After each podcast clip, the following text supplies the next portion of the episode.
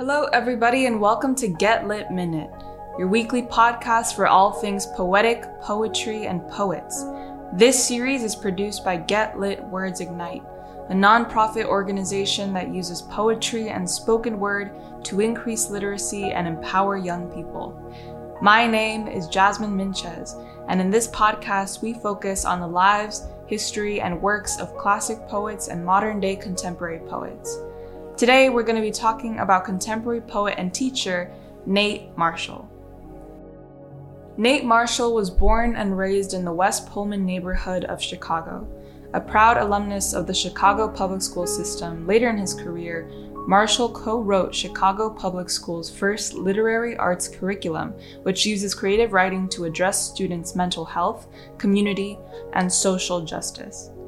While he feels deeply tied to Chicago, where he and his parents were raised, Marshall also has expressed his complex feelings about the concept of home. As a descendant of slaves whose original home cannot be traced, it can be painful and difficult for him to think about his origins. This dispossession applies to language too. Marshall is keenly aware that his enslaved ancestors were stripped of their language. Marshall's grandmother was a significant influence on his linguistic journey, too.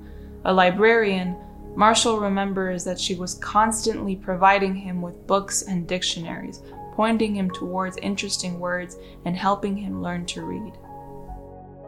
His introduction to poetry came from the youth poetry slam scene.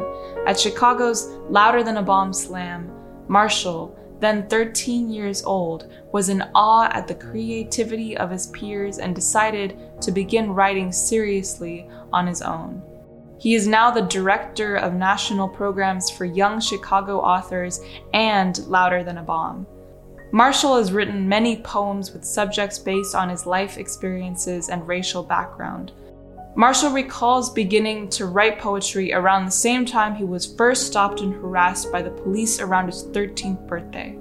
Marshall has also told the story of an incident when he was jumped by a group of boys when he was 16 years old, and his first thought after the attack was that it would make a good poem in order to emphasize how poetry became instinctual for him.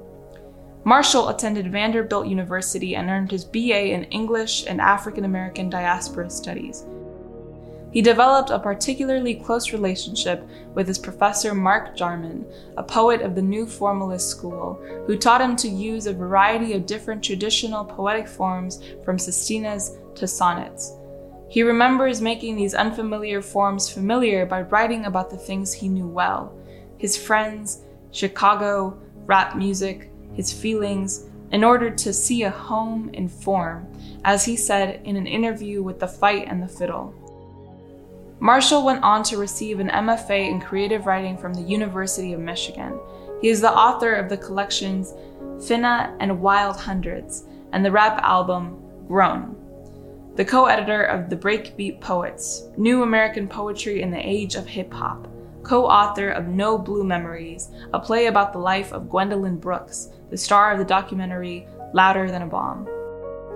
Marshall describes his most recent collection, Finna, which was published in 2020 as inextricably linked to the murders of Breonna Taylor and George Floyd, for every instance of Black success is informed by and tied to Black suffering, to the knowledge that he has managed to avoid such threats to his survival.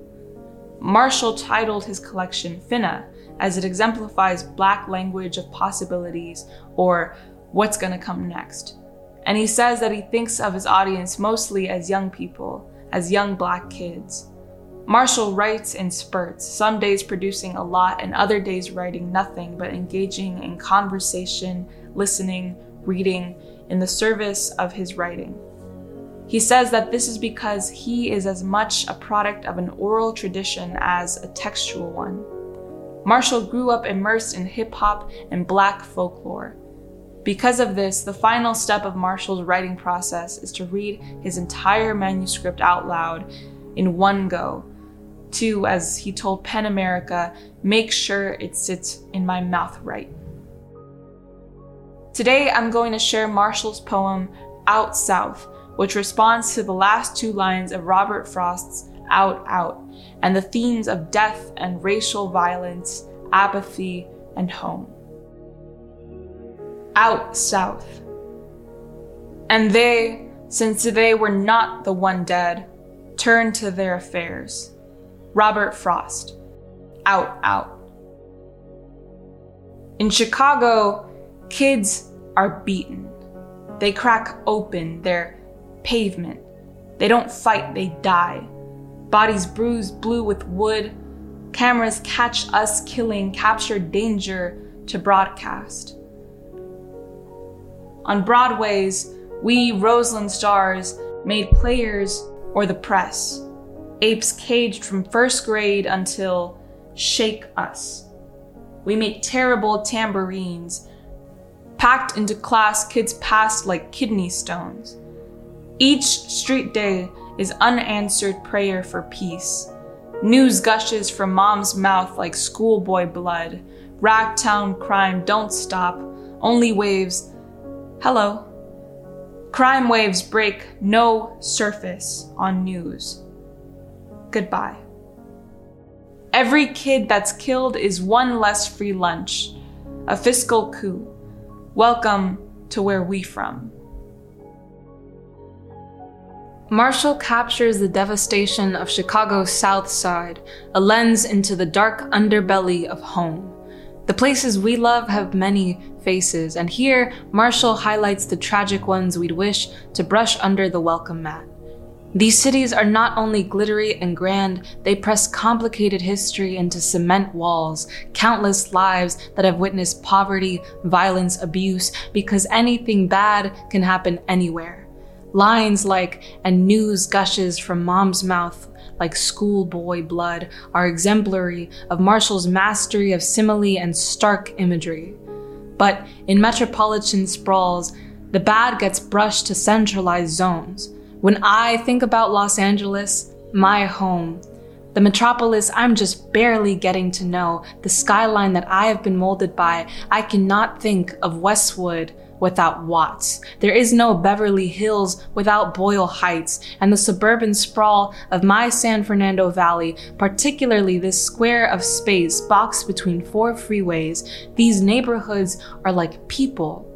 Marshall's Roseland exists in every city, but it might go by a different name. Yet we never see a similar piece about neighborhoods like Beverly Hills or Bel Air, or to a Chicago equivalent like Gold Coast and Forest Glen and what makes the Robert Frost epigraph mean so much more.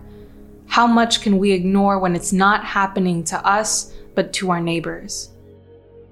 Thank you guys so much for tuning in with us on all things Nate Marshall.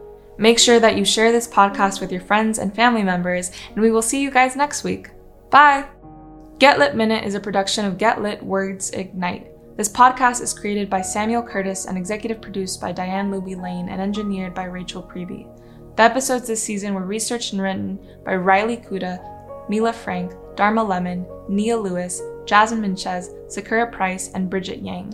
Our production manager is Sophia D'Annunzio, Rachel Preby is our digital editor, and our editorial advisor is Lauren Beebe. Special thanks to the entire GetLit staff and donors who make this work possible, the teachers who use this podcast to educate their students, and to all students of life everywhere for tuning in and spending time with us today. If you want to hear more, check out the rest of our episodes on our website, getlit.org. That is G E T L I T dot O R G. See you there.